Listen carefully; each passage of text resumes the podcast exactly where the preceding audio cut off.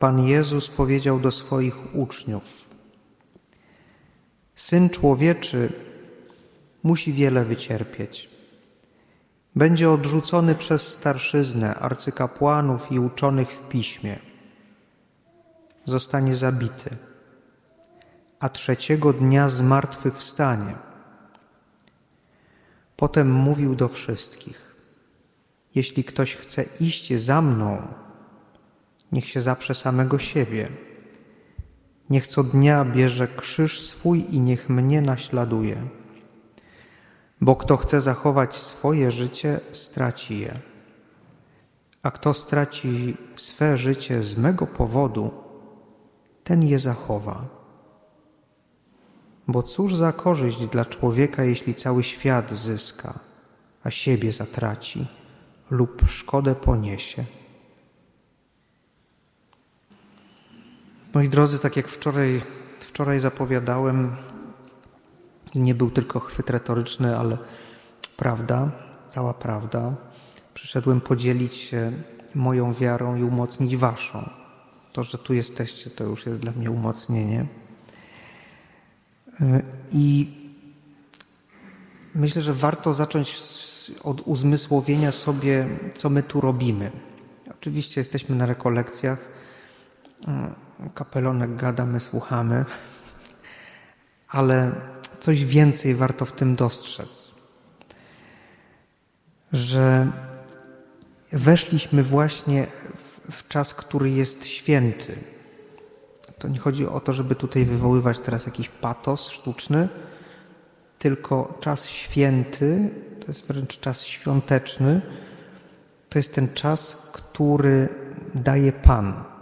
Święto to jest taki czas, który jest dany przez Boga, po to, żeby postawić jakiś szczególny duchowy akcent w tym czasie. To jest też taki czas, w którym Pan Bóg udrażnia nam nasze organy, nasze zmysły, udrażnia nam oczy, uszy, także widzimy, słyszymy, czy nasłuchujemy, stajemy się po prostu bardziej uważni na to, co On do nas mówi. Ponieważ Pan Bóg mówi do nas cały czas. Tyle, że my na co dzień nie poświęcamy Mu tyle uwagi, aż tyle uwagi, tyle rzeczy nas rozprasza, wyciąga nas z tej przestrzeni słuchania, że my po prostu tego nie dosłuchujemy albo w ogóle nie dosłyszymy, że On coś do nas mówi. Pan Bóg jest bardzo subtelny w tym, co mówi. Subtelny i konkretny jednocześnie. Ten czas jest w związku z tym e, również niebezpieczny dla nas, ponieważ Pan Bóg mówi nam niejednokrotnie rzeczy, których się nie spodziewamy. Więc niebezpieczny trzeba wziąć w cudzysłów, e, bo Pan Bóg nam rozrzuca nasze układanki, albo mówi, no nanosiłeś tutaj taką kupę sobie swoich pomysłów, tak, taką górkę, że się usypał, a na rekolekcjach niejednokrotnie słyszymy, wszystko to trzeba tę górkę teraz rozplantować, bo to do niczego nie jest potrzebne. Tak jak mi szef mówił kiedyś w pracy, Michał, wykonałeś kawał dobrej, nikomu niepotrzebnej roboty. I czasami tak właśnie potrafimy usłyszeć na rekolekcjach. Ale co Pan Bóg chce, żebyśmy usłyszeli? Ta dzisiejsza aklamacja przed Ewangelią.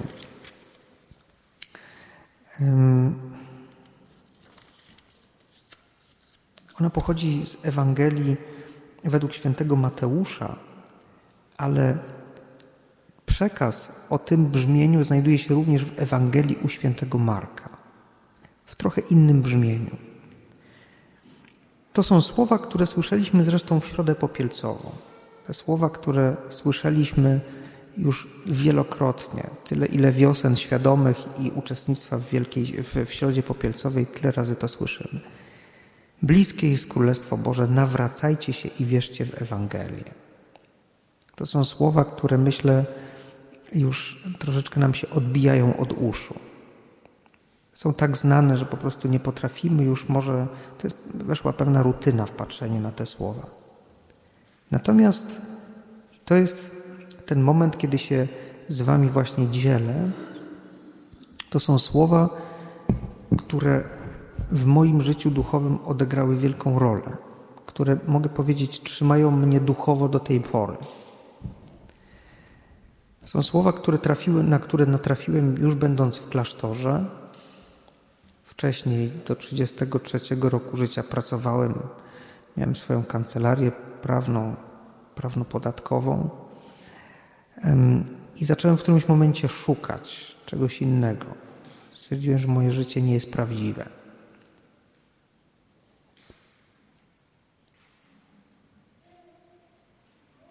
Zastanawiam się, w którą stronę iść tutaj, z tą prawdą czy z, czy z słowami, ale wrócę do wątku ze świętego Marka.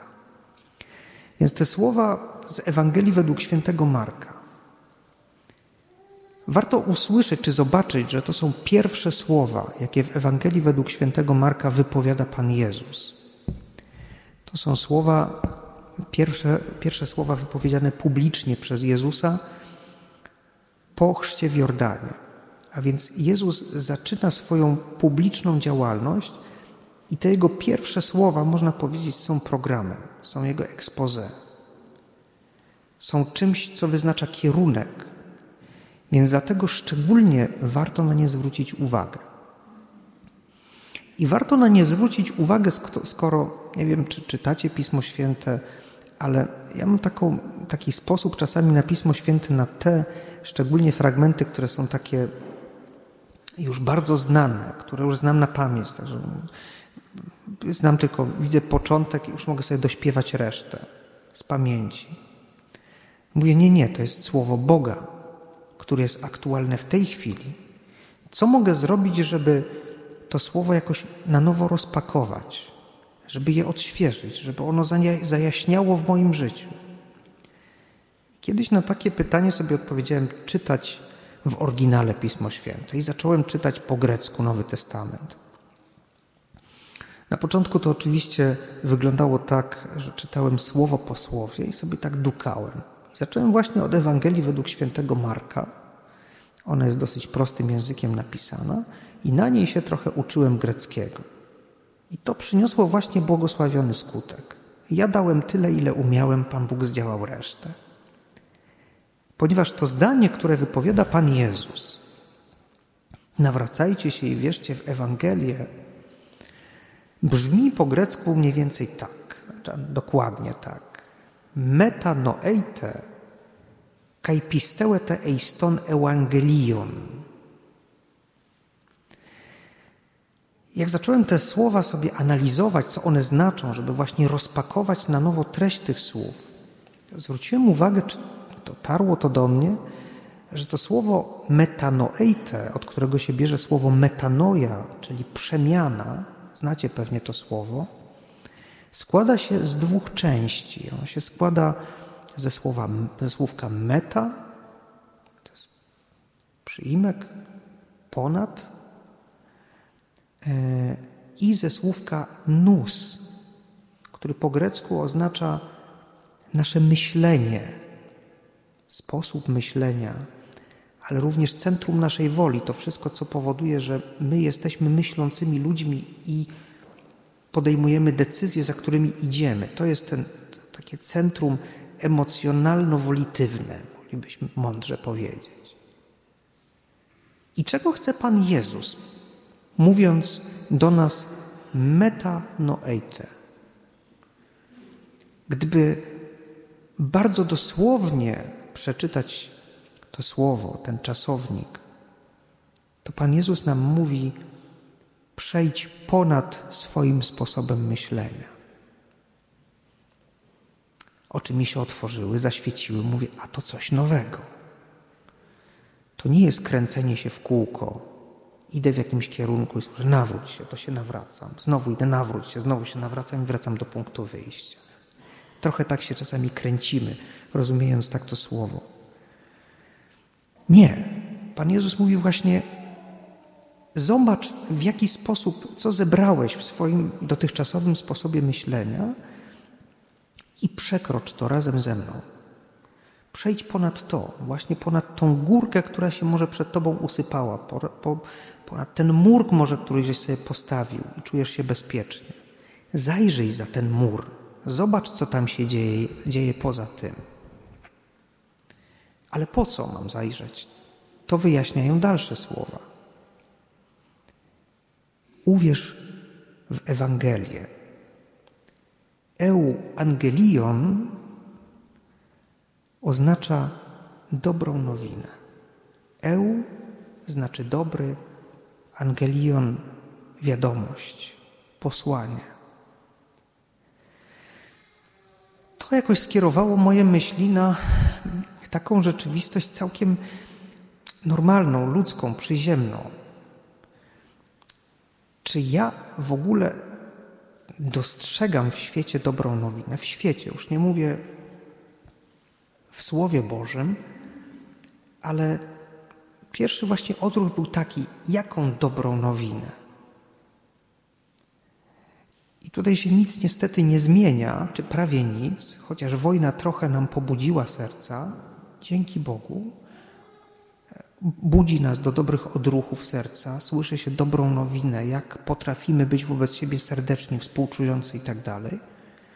Ale co do zasady, jeśli chodzi o e, środki masowego przekazu, mój znajomy mówi e, media głównego ścieku, to tam jest, co wiadomość, to jest nieszczęście, to jest zła nowina. choroba, której nazwy nie będę wymieniał, hmm, trzęsienie ziemi, śmierć, wojna, kogoś zabito, obrabowano, oszukano, że już nie wspomnę o paniach i panach z pewnego adresu w Warszawie, z ulicy Wiejskiej, którzy po prostu stale między sobą kąsają. Od tego samego człowiek ma takie wrażenie, że już nie ma dobra na świecie. Więc gdzie jest ta dobra nowina? To jest oczywiście pierwszy odruch, który myślę nie jest właściwy tylko mnie, że tego doświadczamy po prostu, że na co dzień to, to, to dobro jest, które jest, jest po prostu jakoś przykrywane, zasłaniane przez to, co, przez to zło, które jest po prostu bardziej nachalne, napastliwe. I myślę, że warto, żebyśmy to zobaczyli że po prostu zło nam próbuje zakryć dobro, że to nie jest tak, że dobra nie ma. Ponieważ na tej naturalnej podstawie naszego funkcjonowania po prostu w codzienności, my niejednokrotnie odbieramy pozostały świat, również świat naszej wiary. Jak ja mam uwierzyć w dobrą nowinę od samego Pana, od Boga. Jeżeli brakuje mi tego przyzwyczajenia do wypatrywania do, dobrej nowiny, do nasłuchiwania dobrej nowiny w moim życiu codziennym, jeżeli ja z ust mojego brata, mojej siostry, mojej, nie wiem, teściowej, e, teścia, szwagra, e, szefa w pracy, nie słyszę dobrego słowa. Mało tego, ja również nie jestem źródłem tej dobrej nowiny, bo się poddałem temu, czym, czym epatują i media, i również ludzie dookoła. To słowo więc, kochani moi, wzywa nas bardzo łagodnie do tego, ale też konkretnie, żebyśmy troszeczkę poskrobali nasze serce.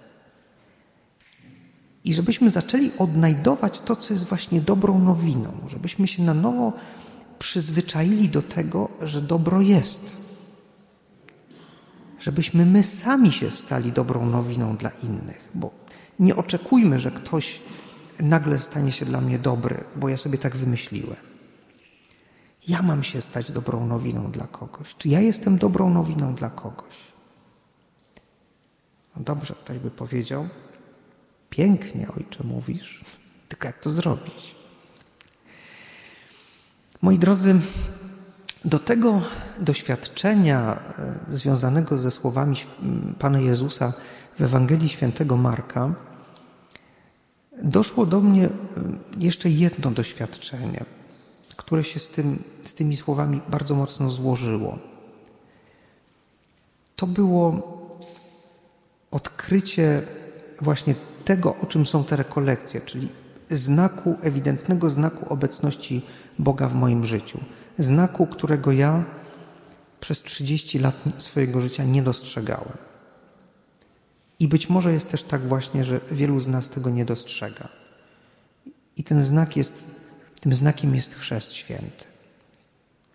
Rzeczywistość zapomniana, zapoznana. Zrobiłem dla celów również kaznodziejskich kiedyś taki sondaż prywatny wśród moich znajomych, którzy mnie odwiedzali. Właśnie, słuchaj, czym jest chrzest święty? No i większość respondentów opowiadała, odpowiadała, no to jest, to do kościoła się przynosi dziecko, polewa mu się główkę wodą, nadaje się mu imię, no i tam jeszcze zapisuje się, niektórzy jeszcze wpadli na to, że zapisuje się w księgach metrykalnych. To jest prawda, ale to jest tylko część prawdy. Mm, niestety przydarza nam się to, i to jest e, również przyczyną trochę tego wyczulenia na tę dobrą nowinę, że tracimy głębię tego, co się dokonuje w Chrzcie Świętym. Otóż, moi drodzy, Chrzest Święty jest konkretnym i wielkim znakiem obecności Boga w naszym, w naszym życiu. Ponieważ jeżeli rozpakujemy, to jest, to jest znowu ta formuła Chrztu Świętego, którą niby wszyscy znamy, czy wszyscy ją znamy na pamięć, ale ona znowu jest tak już, tak powiem, zrutynizowana, taka już otrzaskana nam o uszy, tak? Michale, Jacku, ja Ciebie chrzczę w imię Ojca i Syna i Ducha Świętego. Amen. Wszyscy to znają. Ale w tym jest głębia, którą chciałbym właśnie się z Wami podzielić, ta głębia, którą odkryłem i która również pasuje do tego, co, do czego wzywa Pan Jezus, do przekroczenia mojego sposobu patrzenia na tę rzeczywistość, która jest w moim życiu podstawowa, która jest fundamentalna, po której ja w moim życiu duchowym się poruszam, duchowym, w moim życiu się poruszam. Spójrzmy na tę formułę, spróbujmy ją troszeczkę znowu rozpakować, znowu ją rozświetlić. Nie da się po polsku, w związku z czym, co zrobiłem, trzeba sięgnąć do greki i zrozumieć tę formułę po grecku w momencie, kiedy ona powstawała. Michale Jacku, Kościół przynosi do Kościół jako wierni, przynosi nowonarodzone dziecko przed ołtarz, żeby Pan nadał mu imię. Nadanie imienia w Piśmie Świętym, czytamy Stary Testament chociażby, to jest piękny zwyczaj, który Pan Bóg praktykuje wobec ludzi, których zamierza obdarzyć błogosławieństwem. Tak się dzieje w przypadku Abrama, który stał się Abrahamem. Tak się dzieje w przypadku Sary, jego żony, która była Sarai, a teraz jest Sarą. Tak się e, dzieje w przypadku w Nowym Testamencie Piotra, który jest Szymonem, a staje się skałą. Tych zmian imion możemy wymieniać mnóstwo, jest naprawdę wiele. Nie o to w tej chwili chodzi. Chodzi o uzmysłowienie sobie, że od chrztu zaczyna się droga błogosławieństwa. Pan Bóg nadaje imię, które jest błogosławieństwem na drogę życia. To jest pierwsza rzecz. Druga co to znaczy, że ja kogoś chrzczę? Co znaczy czasownik chrzcić? Tu właśnie podpowiada nam bardzo dużo język grecki, w którym Nowy Testament został spisany. Ja Ciebie chrzczę, to znaczy dosłownie ja Cię zanurzam. Ja Cię zanurzam. Jakby ktoś mnie wziął i wsadził w coś. Konkretnie w wodę. Chrzest w czasach Jezusa i w, tym, w tej kulturze śródziemnomorskiej, również do tej pory, gdzie niegdzie, jest praktykowany w ten sposób. Bierze się kogoś i się zanurza. Prawosławni również zanurzają. zanurzają dziecko w takim cembrzyku. Zanurzam cię więc. Chrzczę to znaczy cię zanurzam. Więc już wiem, nadanie imienia jest błogosławieństwem i jest zanurzenie. W czym? Skoro zanurzam, to w czymś. I coś, co w języku polskim nie wybrzmiewa w tej formule, ono jest na poły dobre, to jest to tłumaczenie. Zanurzam Cię w imię Ojca i Syna i Ducha Świętego. Ale myślę, że lepszym tłumaczeniem mogłaby być, takim roboczym, weźmy formuły szcielnej, nie zmieniamy, ale żebyśmy mieli świadomość, że ten dalszy ciąg powinien brzmieć: Zanurzam Cię w imieniu.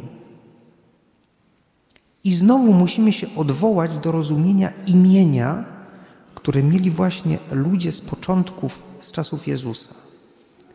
Jedno z wyznań wiary w bóstwo Jezusa w II wieku po Chrystusie brzmiało: Jezus to imię. Ktoś, kto słyszy to dzisiaj, mówi: No a co, nazwisko? No imię. Ale trzeba się odwołać do rozumienia imienia, jak właśnie ci ludzie rozumieli, co to jest imię, imię pisane z wielkiej litery. Tu trzeba się odwołać do tej sceny Mojżesza, który wędruje w głąb pustyni ze swoją trzodą i widzi Boga w krzewie gorejącym i pyta go o imię. Dlaczego? Ponieważ w kulturze wschodu imię jest równoznaczne z osobą, która je nosi. Imię to ta osoba. Tu jest znak równości. Pamiętamy, że Mojżeszowi Pan Bóg się przedstawił słowami: Ja jestem. To jest ważne, zapamiętajcie, bo ja się za chwilę jeszcze do tego odniosę, odwołam. Więc co się dzieje w chrzcie? Michale Jacku, ja Ciebie zanurzam w trójjedynym Bogu, Ojcu i Synu i Duchu Świętym. Czujecie tę różnicę? Wszyscy jak tu jesteśmy. Każdy z nas z osobna i wszyscy razem. Tu jesteśmy zanurzeni w Trójcy Świętej. Ponieważ chrzest to nie jest tylko te kilka minut podczas obrzędu przy chrzcielnicy, tylko chrzest to jest sakrament, który tu w te kilka minut się zaczyna, ale trwa całe życie. Bo gdyby tu się kończył, to byśmy już nie byli chrześcijanami. Dlatego jesteśmy chrześcijanami, ponieważ ten sakrament trwa. Kościół nas uczy, wyciska niezatarte znamie na nas. On się tu zaczyna i skończy się w wieczności. To jest wymowa chrztu. I spojrzenie w taki sposób właśnie na nasze życie, na to, kim ja jestem, jaka jest prawda o mnie, powoduje przekroczenie tego wszystkiego, czym żyłem do tej pory, jak siebie widziałem. Jeżeli ja jestem zanurzony w całej Trójce Świętej, jestem wszczepiony w Trójce Świętą, co innego może mnie w zasadzie obchodzić? Wszystko to, co mnie spotyka, jestem w stanie już przejść, bo jestem zanurzony w samym Bogu. To się nigdy nie skończy już. To jest to cudowne misterium. To jest ta tajemnica, której my pewnie nigdy nie zrozumiemy, dopiero jak będziemy Pana oglądać twarzą w twarz w niebie, co daj Panie Boże dla nas wszystkich. Ale już tu na ziemi, kochani, chrzest to jest poniesienie śmierci razem z Chrystusem i powstanie z Nim do nowego życia. To jest wymowa chrztu. Umieram w tym, co jest tylko ziemskie, a więc nic, co ziemskie nie może mi już zaszkodzić, nawet śmierć. I razem z Chrystusem powstaje. I coś, o czym się rzadko mówi, konsekwencją chrztu jest to, że my już tu, już tu zaczynamy żyć życiem wiecznym.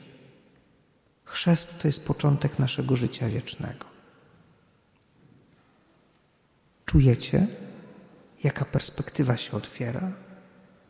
Myśleliście tak kiedyś o chrzcie?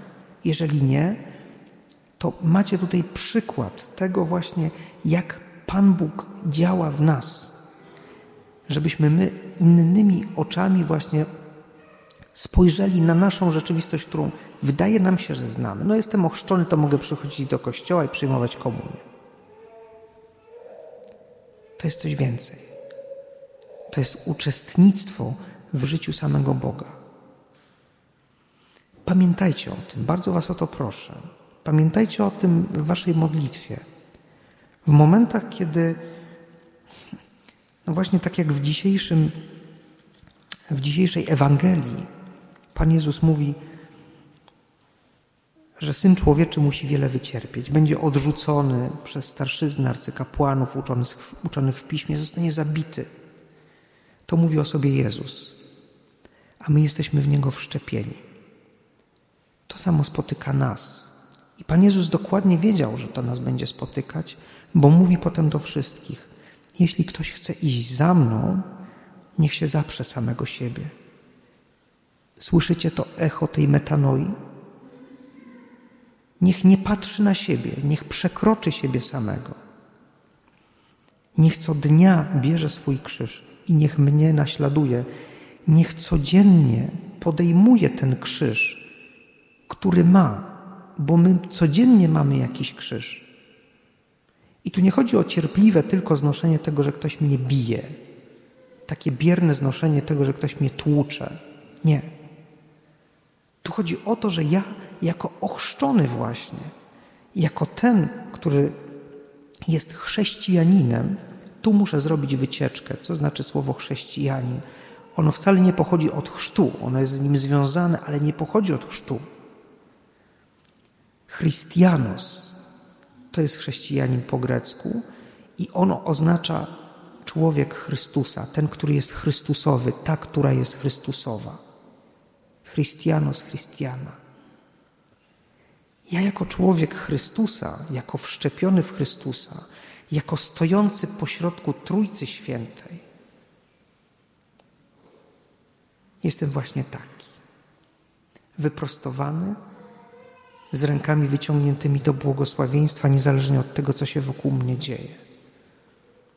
Bo być może można mnie nawet zabić, ale to mnie i tak nie uśmierci, bo ja już żyję życiem wiecznym. To daje, kochani, wspaniały dystans, takie wejście w misterium, takie wejście w misterium e, chrztu daje wspaniały dystans do wielu rzeczy, które nas, do wielu spraw, które nas spotykają w życiu. To w sposób święty relatywizuje naprawdę wiele rzeczy, które nas do tej pory dotykały. Obmawiasz mnie, ja Ci błogosławię. Jestem poza Twoim zasięgiem. To słowo Twoje mnie nie dotyka. Nie jesteś w stanie mnie dotknąć, ponieważ ja jestem zanurzony w Trójcy Świętej. Będę błogosławił Tobie, żeby Twoje serce się odmieniło. Żeby w Tobie się uruchomiła również ta moc Ducha Świętego. Moi drodzy, to jest jeden tylko przykład, tym się chciałem podzielić z Wami. Jak Pan Jezus potrafił odmienić moje patrzenie, ale to się stało i to jest trzecia rzecz, którą chcę się z Wami podzielić już ostatnią. To się dzieje podczas lektury Słowa Bożego. Do tego nas zachęca dzisiejsze słowo. Księga Powtórzonego Prawa.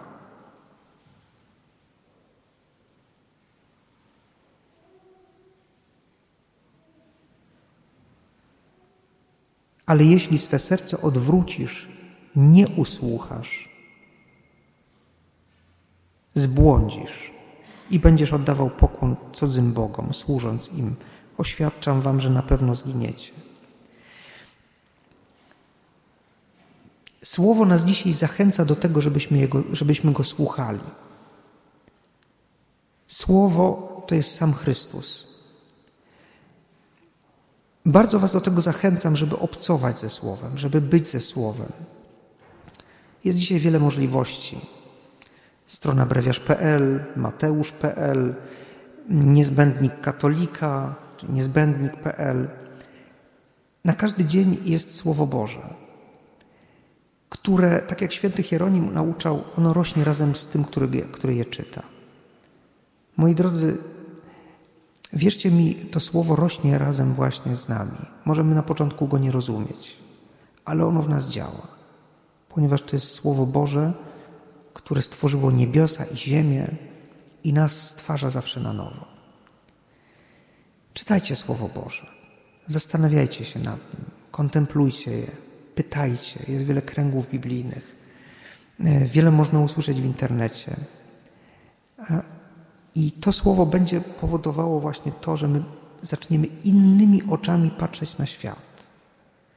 Że staniemy się trochę nieprzemakalni na złą nowinę, a otwarci na to najpiękniejsze słowo, które mamy na świecie. Jedno z piękniejszych, jeżeli nie najpiękniejsze. Ewangelia. Dobra nowina. W świecie, które jest naznaczone złem, dobra nowina. Umacniajmy się, kochani, w takim patrzeniu na świat. Niech Pan nam błogosławi.